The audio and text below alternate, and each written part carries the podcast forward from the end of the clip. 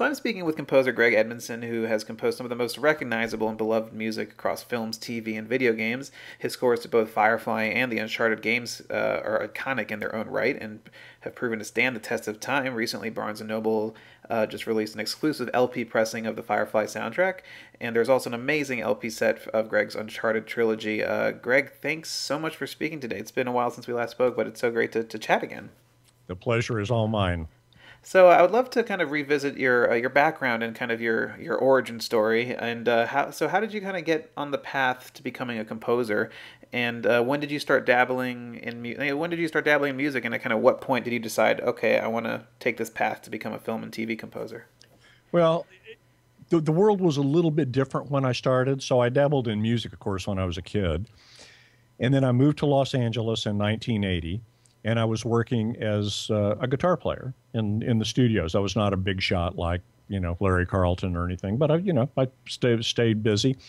Early on, I got an opportunity to write for Hanna Barbera, uh, right, and, right, uh, yeah. you know, and and the world changed at that point because no, I, I just absolutely loved writing and then being able to have the players bring it to life. There was just something so fun about that that was different than just playing on sessions. You know, it's a little bit like I kind of, you know, it's a little bit like the difference between being an actor or a director on a film. The actor has a lot less pressure and a lot more fun perhaps, but ultimately the director, you know, determines the the, the trajectory of the film and the outcome of such. So anyway, I just never really looked back, and uh, and it, it took off from there. And how lucky is that? Yeah, so, that's amazing. yeah, and it was not a, a target that I aimed for. It's just something that kind of happened organically. That's fantastic. I mean, were you aware of film music growing up? Were you aware of uh, it being kind of this thing, or did, did you not really kind of get into it once that kind of that opportunity presented itself to I, you?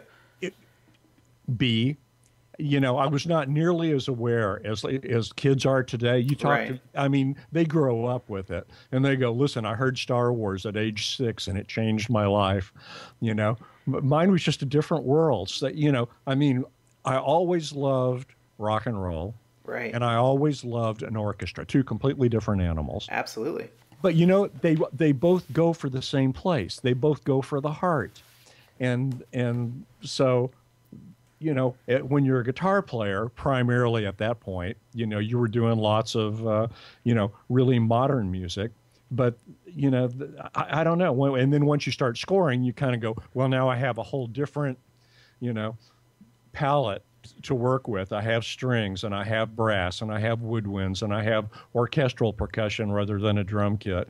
So, I mean, in a sense, the tools are are different but again, you're you're going for the same target. So it was it was kind of an easy transition. I, you know, I studied once I started. I studied privately with Albert Harris for years. Right. Yeah.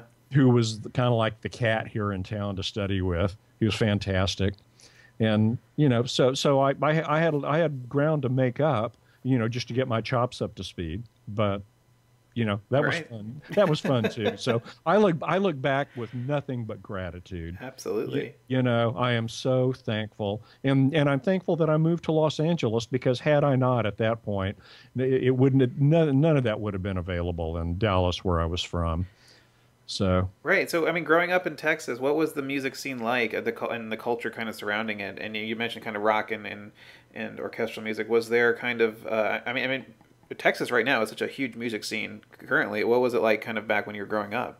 Huge music scene. Yeah, still. Te- te- yeah. Te- Texas is a weird place because it's got so many wonderful musicians, many of whom don't have aspirations other than just to play at the club and get to play music. Mm. So you you don't hear their names, you don't know of them, but they're there and they are so good. It's astonishing. You can walk down the street in Austin and hear all kinds of stuff that is just beyond belief. Dallas was a big R&B town. Mm. Stevie Wonder was like, you know, a hero in Dallas, but so was Todd Rundgren. So, you know, th- th- it was just a, it was just a wacky time. There was just so much good music, all different kinds of music. And uh, and Texas was a great place to grow up for, for that. You know, right. it really was, you know. but I'm but but again, you make the transition, and uh, you know, Los Angeles. I am always so amazed by the players in Los Angeles. They are so without peer. Maybe London, and I've had the, the privilege of working at Abbey Road, and the, and the players were magnificent. But the LA players are just so good. It's astonishing how good they are. Uh, I, I, went to a session the other day and just sat in on it, and they they sent the uh, the strings home because they were finished. And I was sitting out there with Murray Adler, who's the Fox contractor, mm-hmm. and the brass guys were just doing brass choir stuff, and it was so perfect. Every vibration was just perfect with the other horns. And I asked Murray, who, who, has was the premier of violinist in town for years and years and years, and Elmer Bernstein's concertmaster before he became Fox's contractor. I said, "Do you ever get tired of this?" And he said, "No. You can never get tired of something that good." And he said they don't even know they're playing great. They just they're just doing what they do every day. Wow, that's amazing. That's yeah. yeah. Well, you definitely you brought you know you, you brought your personality and, and kind of your your background to LA and and you got to work with it a little bit, kind of touching on some of your projects now. Is you you got to work on King of the Hill, which is and kind of infuse kind of that uh, southern sound in there. What was it like working on that series? Fantastic. That was done by Mike Judge. Yeah you know, who, who by the way is a Texas guy. Really, he, what he was doing was was revisiting his childhood, right? Which is why on King of the Hill, this was good, and this this was good for the music too. He always wanted you to laugh, but he wanted you to laugh at the script and at the voice acting, never at, at the actual people. Mm. So the music was never jokey. It was never goofy. It was never cartoony. You know, not the cartoony's bad, but you understand, you know what I mean. Absolutely, yeah, yeah. You were never making fun of the characters, so really it was like writing a drama in a certain sense. Yes, it was lighthearted. It was, you know, it was you you, you weren't writing, you know, you know Bernard Herrmann, you know, but, but I, you know that that stuff's so over the top. I listened to Dial M for Murder the other day, and it's yeah. like. I'm going to the other room. Boom, boom, boom, yeah. boom, boom, boom. You know. I was just yeah. I was watching uh, uh, oh god, Shadow of a Doubt recently, and that was uh, yeah, it's very similar. it's just a different style. Styles have changed, but you know they changed with acting too. I'm going off on a complete tangent here. Yeah, yeah, sure. But, but, but why not? You can cut it out. Uh, there's a documentary called "Speak to Me, Marlon," and it's uh, Marlon Brando essentially chronicling his own life, and he talks about when he started acting in the 50s and and you know how he thought he was nobody and would never amount to anything and he said the styles changed and method acting came in because everything was so overwrought. Mm. You know, yeah. if people drop their handkerchief, then all of a sudden go, ah, ah you know, and the music was the same. Exactly. So it wasn't yeah. like the music was doing it on its own. It was just going with the style of acting. And all of a sudden, he said in the 50s, we tried to make it be more real. Mm. And that's kind of, I think, when music started to change as well so anyway, apart from that tangent, King of the Hill was was essentially like writing uh, just a regular little movie or little TV show.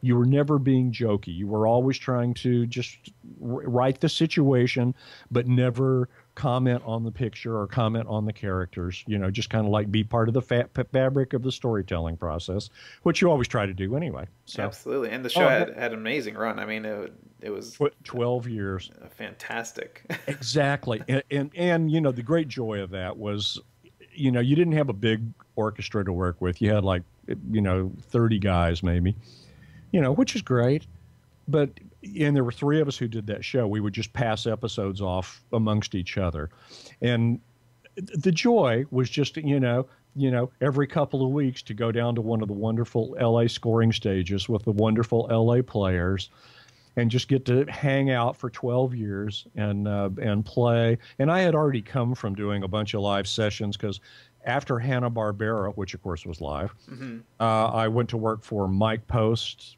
who's like the he was the king of television. Still is the king. I mean, the... he, he, he, he's still doing it. It's amazing. Law and Order. My goodness. I know, and there, there's more coming. Yeah. You know, I think he'd like to retire, but the phone keeps ringing.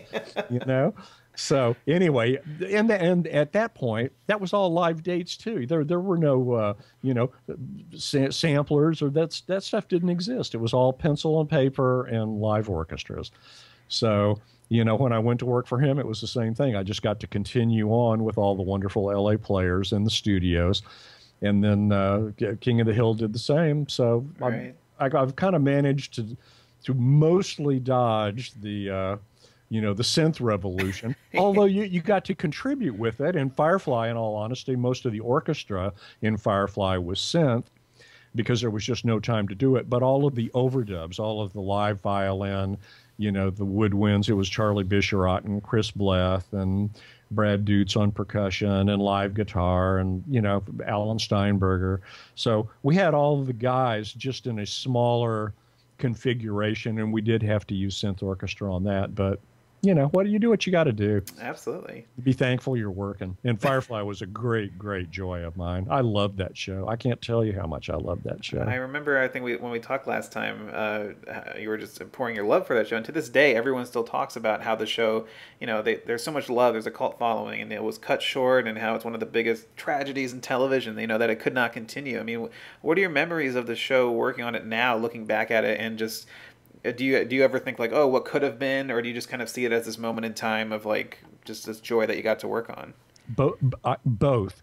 Yeah. Exactly both of those things. It was uh, you know th- this is another little aside. I went and spoke to uh, a, a high school polytech high school which is next to caltech. Mm-hmm. so it's where all the scientist kids you know go to high school the other day, and they had me on the stage with a famous actress and a famous sculptor and a famous photographer.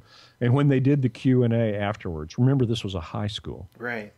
When they did the Q and A afterwards, the only thing people wanted to talk about, the only questions they asked about were Firefly and Uncharted. and I thought, God, it's kind of embarrassing that they're not asking anybody else any questions. But how do these high school kids even know about Firefly. But right. people continue to find it. It's weird. It's a strange phenomenon that's unlike any other project I've ever worked on, I think. And and I, I don't know. I mean, most most of the time a TV show dies and people go, "Hey, I really like that show." Oh well, time to find a new one. Right. See you right. later. This one stays alive and. Uh, and, and it's really wacky, but I absolutely love that show. When I got that gig, I thought for sure I was working for 10 years. I looked at the two hour pilot and I said, I have hit the gold mine 10 years before I have to look for another gig. you know, right. how, how wrong I was.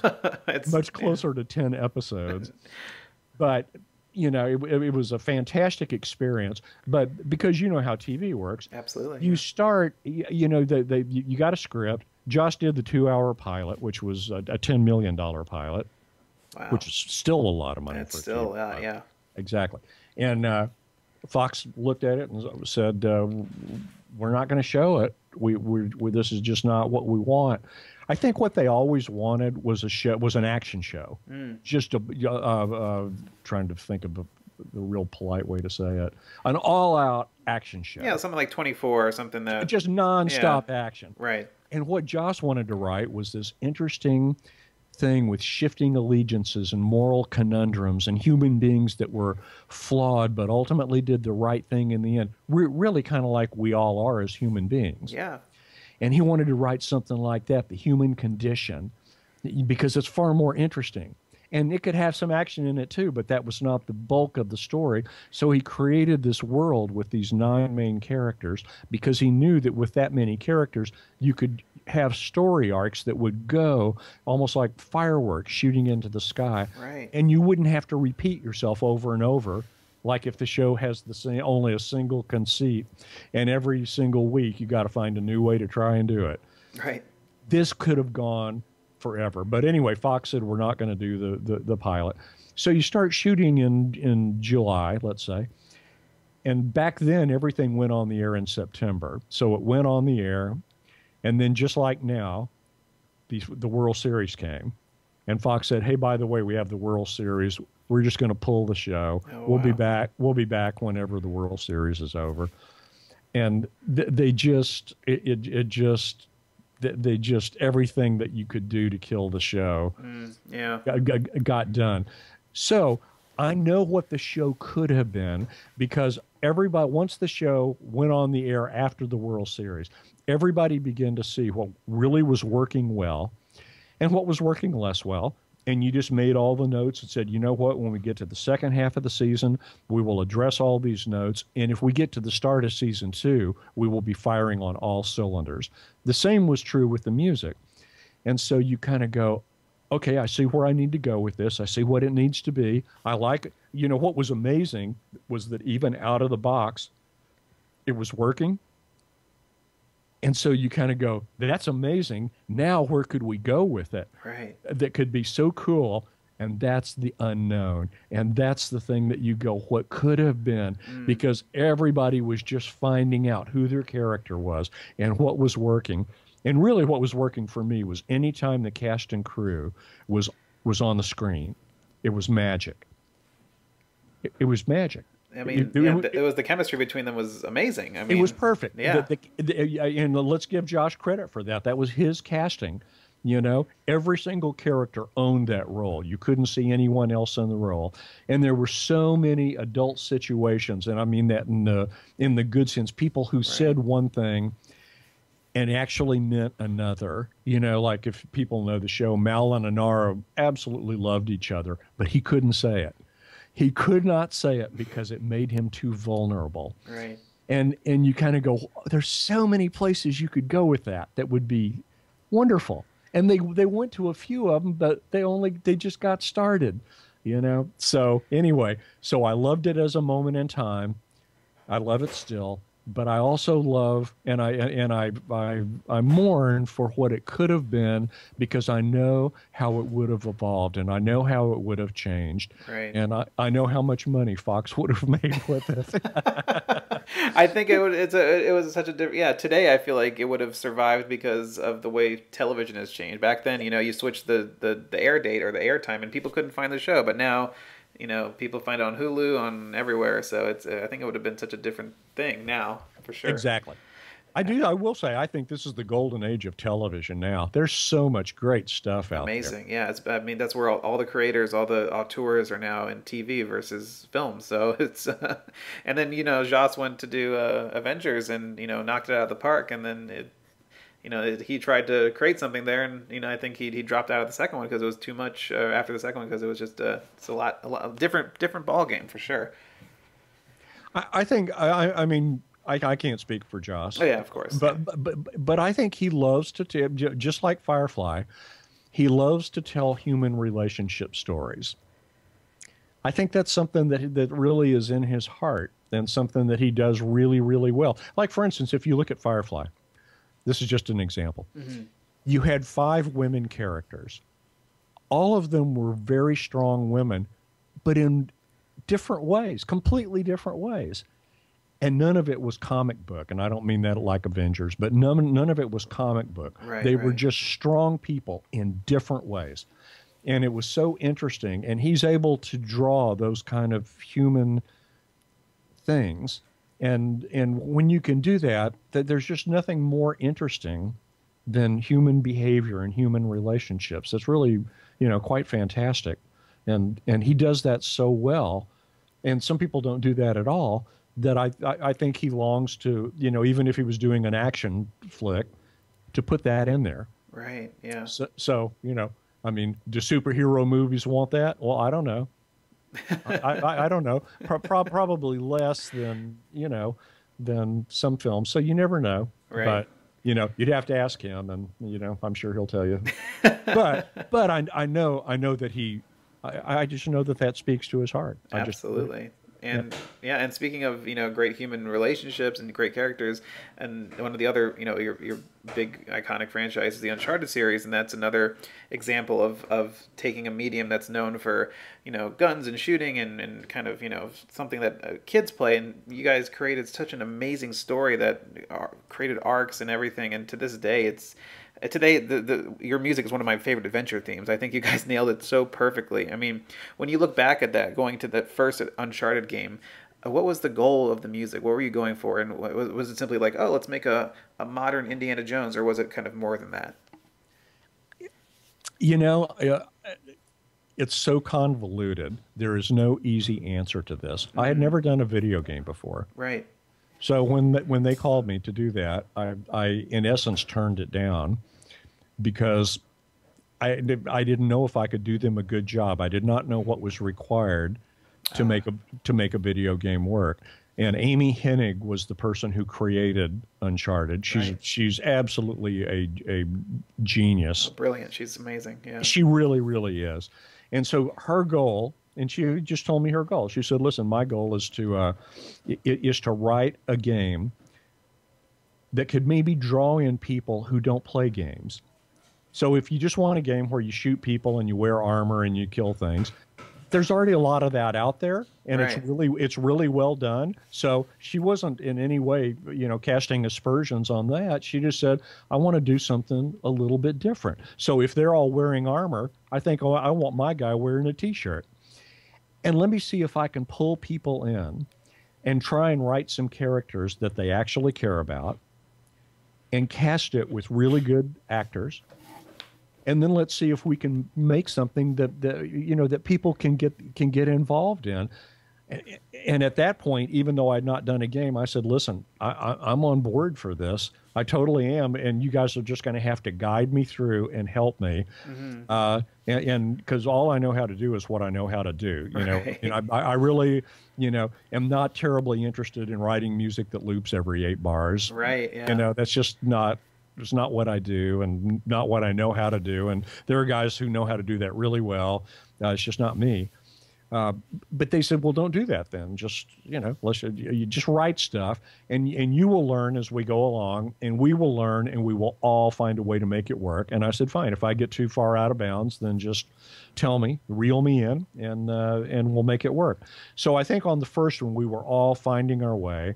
They were finding out what made the game work I was finding out musically what made it work. The other people, Naughty Dog, already knew what to do. You know, they they knew how to make an amazing looking game. But after the first one, everybody just kind of said, "Now we all know exactly where we are." And one thing that's interesting on games that's really different from TV and film is that TV and film, the way that you do it doesn't really change. That mm. that you know, I mean, you may have a new camera, you may have a red box camera instead of a you know 35 millimeter, but the process is still the same. You get a script, you storyboard it, you know, you cast it, you then have a certain amount of days that you shoot. You go shoot it, you edit it, and then you do post, and then you toss it out there and hope that it works. So the the process is is really a little bit unchanged video games because they're technology dependent change drastically because n- th- th- they now are not putting them out every two years. And are now waiting until they think they can do another really good part of the franchise which mm-hmm. sometimes is four years Right. or three three or four years. But the idea is not just to crank them out so you have a sequel but to do something that's worthy of being cranked out or at least you try. So the technology changes tremendously and what you can do graphically what you can do with the music. All of those things change you know in an in an unbelievable manner over that period of time because the technology just becomes so much more sophisticated. So by the time we got to uncharted 2 everything was firing on all cylinders and i think that game raised the bar of the whole game gaming industry at that point in time you look at the graphics compared to the graphics that that were of the period and uh, and every every everything was magnificent on that game Oh yeah, they pushed the. I mean, they pushed the boundaries of the PlayStation system and, and everything. I mean, it was just you got lost in that world. I, I watched. I, I would watch them as they as they got to whatever they call. I, I don't know what they call it, Gold Master or whatever. Where you know you're finally getting to where you're finished. Right. They were using every every little every little sector on the disc and they were going you know if we get rid of this tiny little bit over here we can put this one tiny little bit in Wow. it was that big of a deal you know they were just literally stuffing the disc to where there there was nothing more you could put on it Wow. and I, I was going, how cool is that? And that was, I, you know, that still was a great game, and that game that game did wonders for them, and it did wonders for me. Listen, I was very lucky on that game. Uh, you know, I mean, j- just in in as you know, I mean, composers, you know, kind of get to ride with the project Right. and uh, and and that project did really well. So at award season, I, I luckily did really well because I was on the project.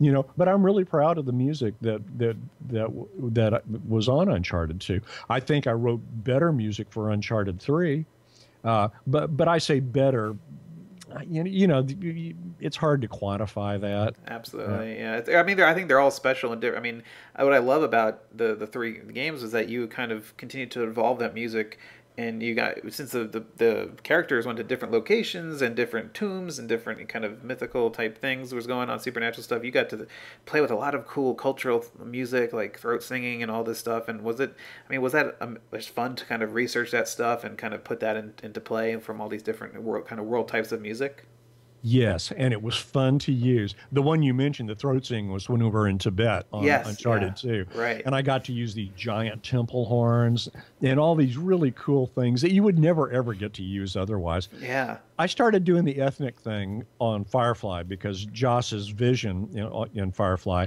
was that all the cultures were thrown together in this giant uh, yeah. for better, for lack of a better word, melting pot. They were just all thrown together to, in, in, this post-apocalyptic world. Right. And so, so, I started using all this ethnic instrumentation, just in, in, you know, mixed in with Western instrumentation, just because you could. And, and because it was fun and because it gave it a different color. I never tried to be really exactly authentic to the place. Some mm-hmm. I did sometimes, but not all the time. Mostly, you just tried to give an exotic feel to things, so that you were saying we're not in Kansas anymore. There's an exotic flavor to it. But then sometimes, like for instance, if you were in Tibet, the throat singing is specific to Tibet. Absolutely, yeah. The temple horns specific to Tibet. I did learn that when you're using stringed instruments, you know, you can use a Turkish instrument in place of a Chinese instrument. No one will know right. unle- unless you see it. You get a lot of bang for the buck when you see the ethnic instruments. Uh-huh. But if you don't, you, the stringed instruments you can just you, you you can mix and match, you know, and it all works great. Most of the time with the woodwinds you can. Chris Bleth, I, I don't. Do you know Chris by any chance? I don't think so. Oh, he's he, he's the genius of LA. You know, mm-hmm. everything he can play everything not only does he play all the legit woodwinds, but he plays the ethnic stuff, and he's just got so much. Wow. And when in doubt, you can always use the duduk and not worry about it. You know, just use the duduk right. and double the cello with the duduk. Thank right. you very much. Always works. and uh, you know, it's, again, it's just a beautiful color and a beautiful flavor. So it's really neat when when you have the luxury of an orchestra. And one of the reasons I went, you know, in, in down the game route was the orchestra stuff that I had been doing my whole career in in in Los Angeles was pretty much limited to three hour dates. You know, every now and then you do a double, you do a right, six hour date. Right. But you were always writing music so specific to a show. You know, I mean, whatever the show was, whether it was Quantum Leap or, you know, mm-hmm. You know, was very specific to the show video games allowed me to stretch and, and, and in a lot of ways write music that just came from my heart. And then you had an orchestra for a week instead of three hours or six hours. Right. And that was something I had always wanted to do. And so I said, I'm going down this road. I just am. And I'm thrilled that I did. I'm, I'm, I'm so glad that I did. And, you know, got to visit places, you know, I mean, Skywalker Ranch. Have you ever worked there? No, I've never been there. Oh, oh, to die for. I know. No, there's I no place like on like it on the planet. Wow. You know, and and Abbey Road. I mean, what a piece of history that is. So you know, that was our little. and those were our three, our two. and we went did two at uh, Skywalker and one at Abbey Road. Those those were our uh, our uncharted places. But what a luxury! What a joy to get to work with. Uh, you know, there weren't huge orchestras like 80 guys. Right.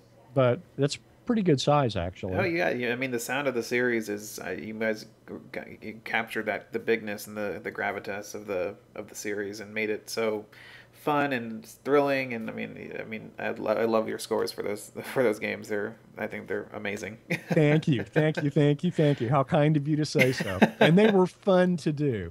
They really were. The Sony guys were great to work with. Jonathan Mayer and and uh, you know Mark and all his whole team. Clint was part of it at that point.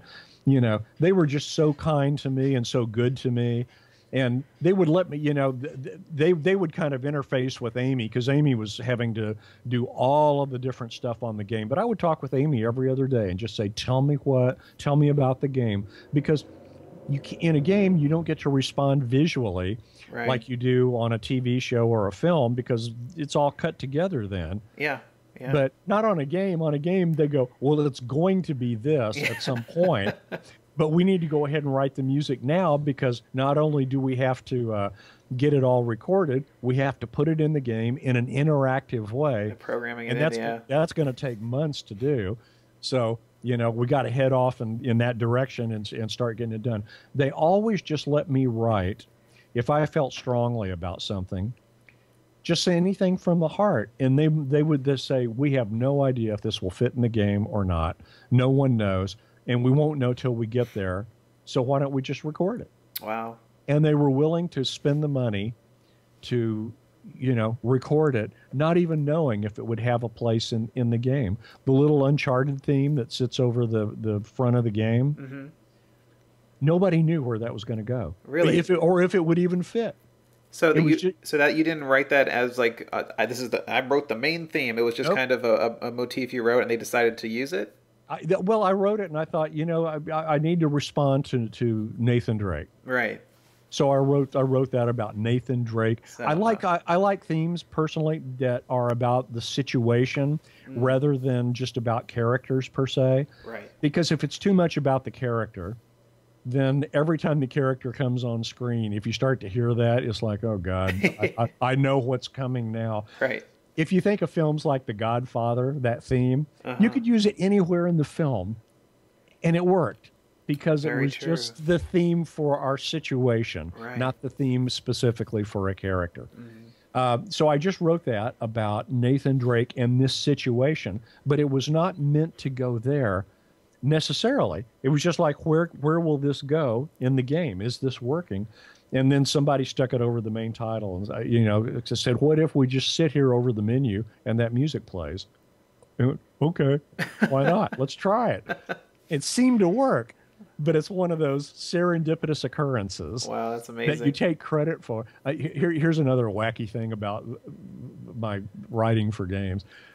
Rather if they say write a three minute cue rather than writing uh, a solid brick of three minute music without a break. I would always write in like f- maybe 45 second increments and then build to some sort of uh, a crescendo, mm. you know, ba ba ba ba ba ba ba ba yeah, shut up, you know, so yeah, there's yeah. a break in between stuff. And when you do that, every time you do that, you accidentally catch some piece of action. It's all totally by accident. Wow. Yeah. But people people would come to Sony and say, "How in the world did you program it so that it would catch this?" And you, you, hate to tell them the truth. You go, "Listen, if you play the game again, it won't it, it won't happen in the same place again." it's just a happy accident, but it worked well wow. because it made people feel like that when they were playing the game, the music was working with them. Right. Yeah. You know, it wasn't dictating to them; it was working with them. And uh, so that was just a, a, happy accident. And again, once we discovered that, we said, "Oh, let's continue that. But, you know, let's not stop doing that because, you know, p- people like it." And it also gave Sony a chance, like it, it, because they're having to stretch two hours of music into a 10 to 14 hour experience. Right, right it gives you a chance if you write if you write this piece of music and you build to a crescendo and you break after 45 seconds you don't even have to come in with the same cue. You can come in with something completely different. You can leave space for a while. You can and space is very important in games. Yeah, that way the yeah. music has meaning when you come in with it. So it's not just some solid wall to wall music thing which you know you could just get tired of at some point. Uh, but, but it just allowed you to do all these different things, and it made it easier to stretch the two hours of music into a 14 hour experience. So, you know, we learned from that and, uh, and, and, and really did that the, you know, especially starting with Uncharted 2 and into Uncharted, uh, Uncharted 3. That was the MO because it just seemed to make everybody's life easier.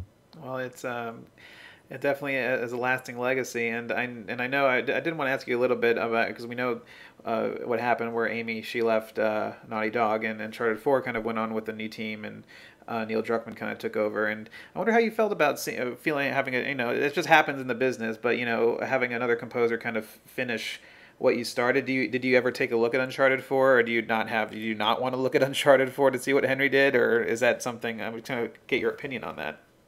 You know, I, I, I mean, I had I had this same thing on on Firefly. Right. You know, David Newman did the the the, the film. Right. Yeah. I prefer to look at it this way. I'm thrilled for the opportunity that I had. I absolutely loved doing it. I'm proud of the work that I did. So rather than look at the part that I didn't do, I'm just going to move on. It was a great journey. I loved the journey, thrilled by it. You know, I I I I love Naughty Dog. I love the Sony guys.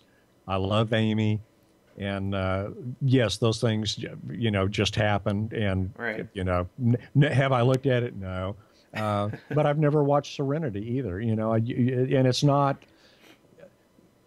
You know, I I don't want to. You know, I mean, I don't need to. Trying to think of the right way to say it. I don't need to create a wound that I can then rub salt in. Right. Yeah. So I just think about the parts that I'm really happy about, which I am, mm-hmm. and uh, and and by the way, you, you know those things don't always they're not always what they appear. Firefly the movie uh, doesn't have the same life that Firefly the TV show does. Absolutely. You see what I'm saying? So yeah. who's the luckier guy? Well, I think I was in, in that case. Would I've loved to have done the movie? Absolutely. That would have been a great step for me, but it didn't happen. So I, I, I just look back and I go, I'm thankful for the parts that I had. I'm thankful for the work that I did. And it was a great journey. And I'm really kind of ready to see what the next step of that journey is, is going to be. So it didn't really bother me so, so much. You know, I didn't lose any sleep over it. That's good. And, and Amy was gone. And Amy was the, for me, the heart and soul. I mean, she created that out of nothing. Absolutely. That was that was something that that was a world that she made. So even if people continue on with that world, and that does happen, you know, it it, it it's the world that she made. I'll, I'll tell you a wacky story. I, I went to a, a, a little BAFTA event with uh, Ridley Scott uh-huh. not too long ago, and and they were people were asking him about Alien, mm-hmm. and he mm-hmm. said, "Listen, I wasn't the first choice for Alien. He said, I wasn't the second choice. I wasn't the third choice. I wasn't the fourth choice. I was the fifth choice for Alien. And people said, Wow. And they said, Why didn't you do the next one? And he said, Because they didn't ask me. Welcome to Hollywood. You know? That's it. That's it in a nutshell. So, you know, hey, listen, did it hurt his career? Not really. No. You know, he's done pretty well for himself so you just look back and you you know I think the key is just to be thankful and to be grateful that you worked with such talented people and that you had the opportunity uh, t- to do it to be involved. I mean, there's so many people who would have been you know would have you know done anything to be involved and and you had the absolute good fortune you know, or divine providence, or however you need to look at it, mm-hmm. to, to be involved with those projects. So at this point in my life, gratitude is is far more important than anything else. Well, I mean, and that makes the most sense to me. And it keeps my heart happy because I'm happy. I mean, my heart is happy and I am happy. Are there things I would change if I could just write the script myself? Yes. But you understand my point. Absolutely. Yeah. If, if, if you mostly just are thankful, I mean, man, if you survive the music business in Los Angeles, and at some point you can say i made my living writing music and i live i still live in los angeles. Do you know how lucky that is? You know people always look at you can always find somebody who, who makes more money than you or you know lives in you know bel air and you don't but you know i think just to say listen i got to do what my heart's dream was on on on on on whatever level Absolutely. And I got to do that work. I think that just makes you so lucky. And and so that's the way I look at it. And that's the way I look at Uncharted. And that's the way I look at uh, at, at Firefly. And really, that's the way I look at King of the Hill. I go, you know, could I have picked three more interesting projects among TV shows or video games? What would I have picked? I think that's I would those those that's what I would have picked. Well, so for me, them. I mean, we're, we're we're thankful as listeners and as as consumers of the music. So I mean, we I mean, going on the journey with your career and everything has been such a pleasure for me at least. And and I know I speaking for a lot of people that share the same sentiments. So Greg, I mean, it's it's fantastic what you've you've done. well, very very kind of you to say. And you know, listen, I I I, I trust and and and I absolutely hope, and I'm surrounded by such a team of supportive people. It's just it's just astonishing, you know. And I, I will just mention a few of their na- names. Uh, you know, Erin Collins at SESAC. You could not have a better friend than her. Mm-hmm. Doreen Ringer. Do you know Doreen? Uh, yeah, Doreen, of course. Love Doreen love Doreen.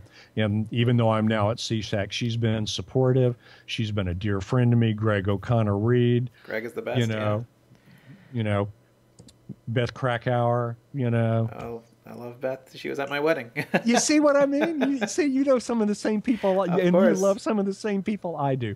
I am surrounded by those people, and and they have been so supportive, and you know, and and how lucky is that? How fantastic is that?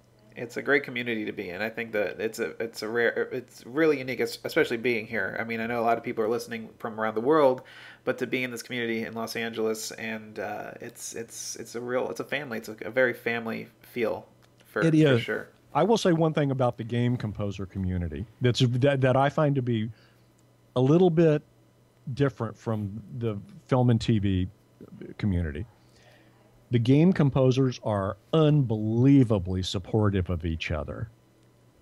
It's just astonishing. And it's not that other people aren't, it's just that the, those other projects are so time intensive. Right. You know, that you don't have time to go hang out and have dinner with anyone. right. You're too busy trying to get the next the next cue done, you know, because it's it's that kind of a schedule. Yeah. The game thing is more elongated and I, I the, the I I've done trips with those composers. They are so fantastic, and it's a wonderfully supportive community. And and and you know we all need support in the entertainment business. It, you know it's just it, you just do. You know I mean everybody gets told no, and everybody gets you know things where you just need to be surrounded by supportive people and i am and and uh, you know i didn't mention my a- agent john tempero who's been fantastic i actually love him as a human being. So, you know, you just kind of at some point go, I'm getting to live my dream. I'm getting to live in Los Angeles, and I, how thrilled am I? How lucky am I? And and so that t- that that that tints the way that I look at uh, all the other projects, and you just kind of go onwards and upwards. Absolutely, what an amazing uh, point of view. And Greg, I just want to thank you again so much for your time tonight. I'm, I'm out of questions for you, and we discussed so much, and and it's was such a pleasure. We're visiting all your beloved works with you, and I, I think it's a testament to your music that we still talk and discuss and listen all these years later. And I'm always excited for whatever you know your next project. I'm always anticipating. So, Greg, thank you again so much. Thank you. And listen, I hope our paths cross very soon. And I'm sure they will since we all know the same people. you know, you know, and I'm glad, I'm really glad that that that, that you know some of those people because they are dear, dear people. Oh, they're amazing. And, I, exactly. Yeah.